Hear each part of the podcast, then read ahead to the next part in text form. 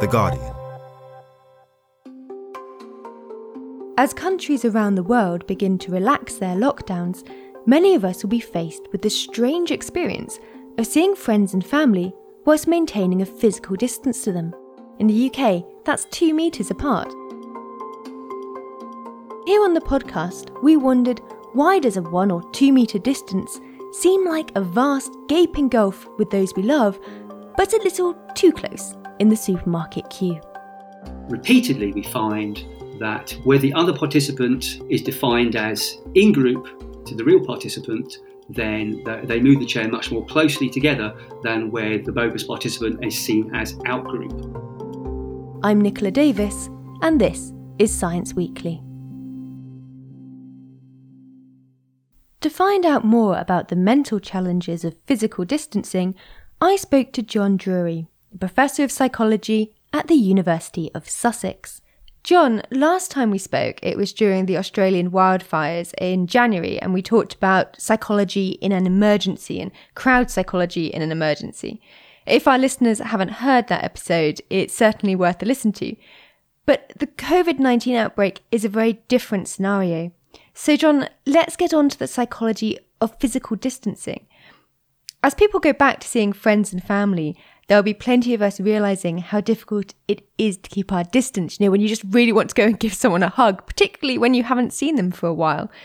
But what is it that makes staying apart so challenging? Well, I think you're right that people are finding it challenging to be uh, physically apart from people that they're psychologically close to. I mean, it used to be said that people try to avoid uh, proximity from others but of course, that's true for certain kinds of people, certain kinds of crowds. But for others, we do try to get close. And the research suggests that there's a basic self process, which is the comfort we feel with proximity to members of our in group, and therefore our tendency to try to get close to those, those others that we regard as us or as we. John, what do we mean by in groups and out groups? It sounds sort of like sort of school football teams or something. Can you just give me a feel for what we mean by this? Yeah, it's an important point, and what counts as an in group varies in terms of context. So the starting point is um, the self is made of categories. Okay, so I have lots of different group memberships, and those are a source of identity, and they become my in group and they become important to me in different contexts. So, in one context, I'm at work and I'm part of a, a lecturer category, and um, I see other members of the university in some context as my in group.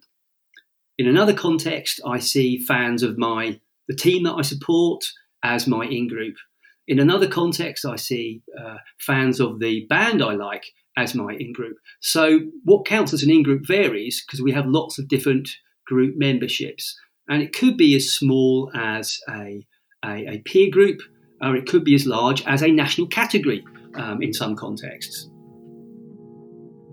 So, physical distancing, you know, staying two metres apart, as we've been told to do here in the UK, is, is something new for, for us. How much research do we have on this and on how people respond to this?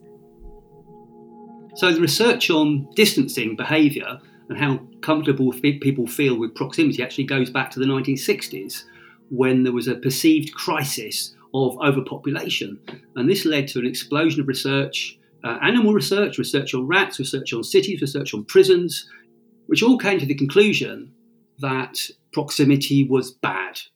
It led to stress, it reduced our cognitive capacity, it led to ill health, and so on. But then this research itself reached a crisis because it was realized there were many contradictory results. As in, sometimes people didn't find proximity aversive, sometimes people enjoyed proximity, sometimes people sought it out.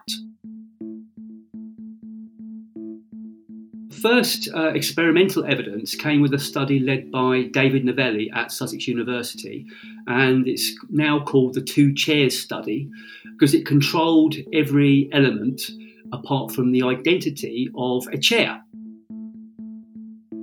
And in this experiment, participants are told that they are about to take part in a study of communication styles. and they uh, they go into a room to wait for another participant, and we carry out a bogus test in which the participant is told they're a member of a an imaginary made up group. Um, we told participants that there were two types of communicators, and you're in one type, and the person you're going to speak to is either in the same type as you or is in another type. And then we uh, left them in the room with the two chairs, and we said the other participant is not here at the moment. They are um, they're going to collect their phone or something like that. And while you're waiting for them, before the communication with them starts, can you just put the put your own chair wherever you like, wherever is comfortable for you uh, in relation to the other chair? And then the experimenter leaves the room, and the person places the chair, and that's the end of the study because the experimenter then comes into the room with a tape measure, measures the distance between the chairs, and repeatedly we find that where the uh, where the other participant who's not even there is defined as in group to the to the real participant, then they move the chair much more closely together than where the uh, the bogus participant is seen as outgroup to the participant. Even though all they know about the other person is that they are part of their group, they don't know anything else about them, and the groups uh, themselves haven't got a history. They're just in group, out group. So the idea then is that people we think we have something in common with, we want to get closer to, or conversely, people we think we don't have something in common with, we want to stay further apart from. Is that that the conclusion from that? Well, it's people that we categorise as part of self or other. So when someone is in group to us, they're part of an extended self. That's why when they come into our space, it's not an not experienced as an invasion of space, but a sharing of our social identity space. Um, and that is the the reason we want to get close to them, and the reason we uh, enjoy being close to them. And when David Novelli went into the field to look at um, how this might translate in a in a real crowd, he found where people um, identified strongly with the rest of the crowd um, they were much less uncomfortable with uh, high levels of density. And in, a, in another study he, he carried out on a, on a protest event, he found more confirmatory evidence in that people who identified most with the crowd were the ones who were most likely to try to gravitate to the center of the crowd, to be in the densest areas, and to feel comfortable in the densest areas. We've talked here a bit about how people naturally want to be close or to be further away from others. So, John, does our behaviour depend also on what other people are doing? Can that modulate our response? So, for example, if everyone else um, at a barbecue is maintaining, you know, physical distancing of two meters, does that mean we're more likely to as well? I think other people's behaviour is absolutely crucial. And this is one reason why uh, those of us who've been involved in trying to influence policy have been so critical of newspaper coverage, particularly in the early days, that sensationalized the non distancing behavior of some, uh, some individuals and sought to imply that this was widespread. And, you know, in psychology, there's a distinction between two types of norms prescriptive norms, which are what we should do, and then descriptive norms, norms that people do anyway. And you know what you want, of course, is people to see that others, that their reference groups, that those they look to for guides to what they should be doing, what's safe to do, are behaving in ways which are in compliance, adherence with the with the regulation. So certainly, other people's behaviour is absolutely crucial. Though I want to stress that people are still discriminating. I mean, the people we look to most, the people that we listen to most, the people whose examples that we take most information from are those who, again, are like us at some level. Um, so you know, maybe your neighbours, community members, um, what are they doing? That tells you how safe it is and how right it is for you to do the same thing.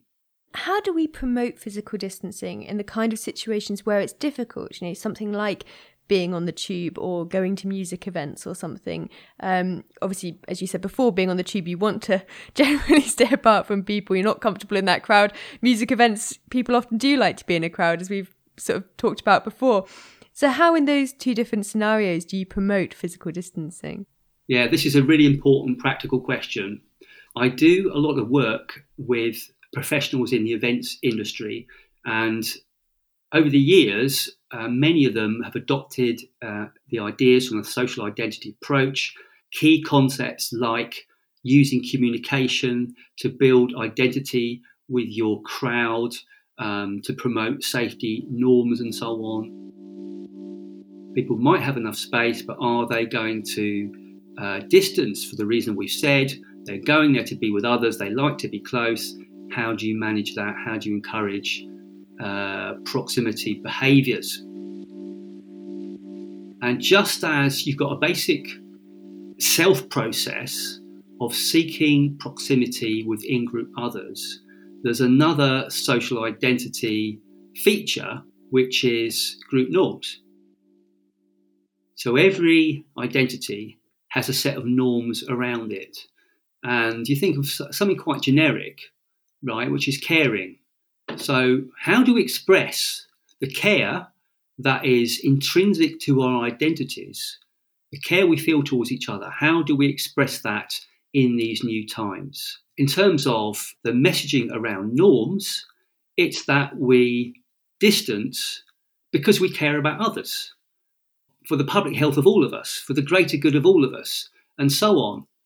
What we suggest to those managing events, uh, managing public space, is that they message using norms that are based around and that refer to the shared identities so that when people adhere, when they distance, they're doing it to be good group members.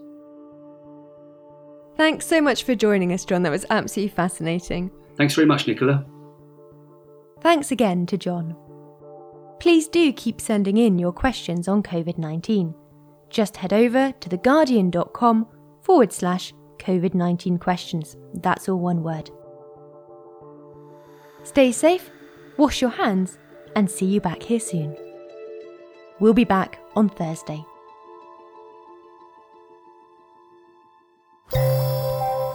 For more great podcasts from The Guardian, just go to theguardian.com slash podcasts.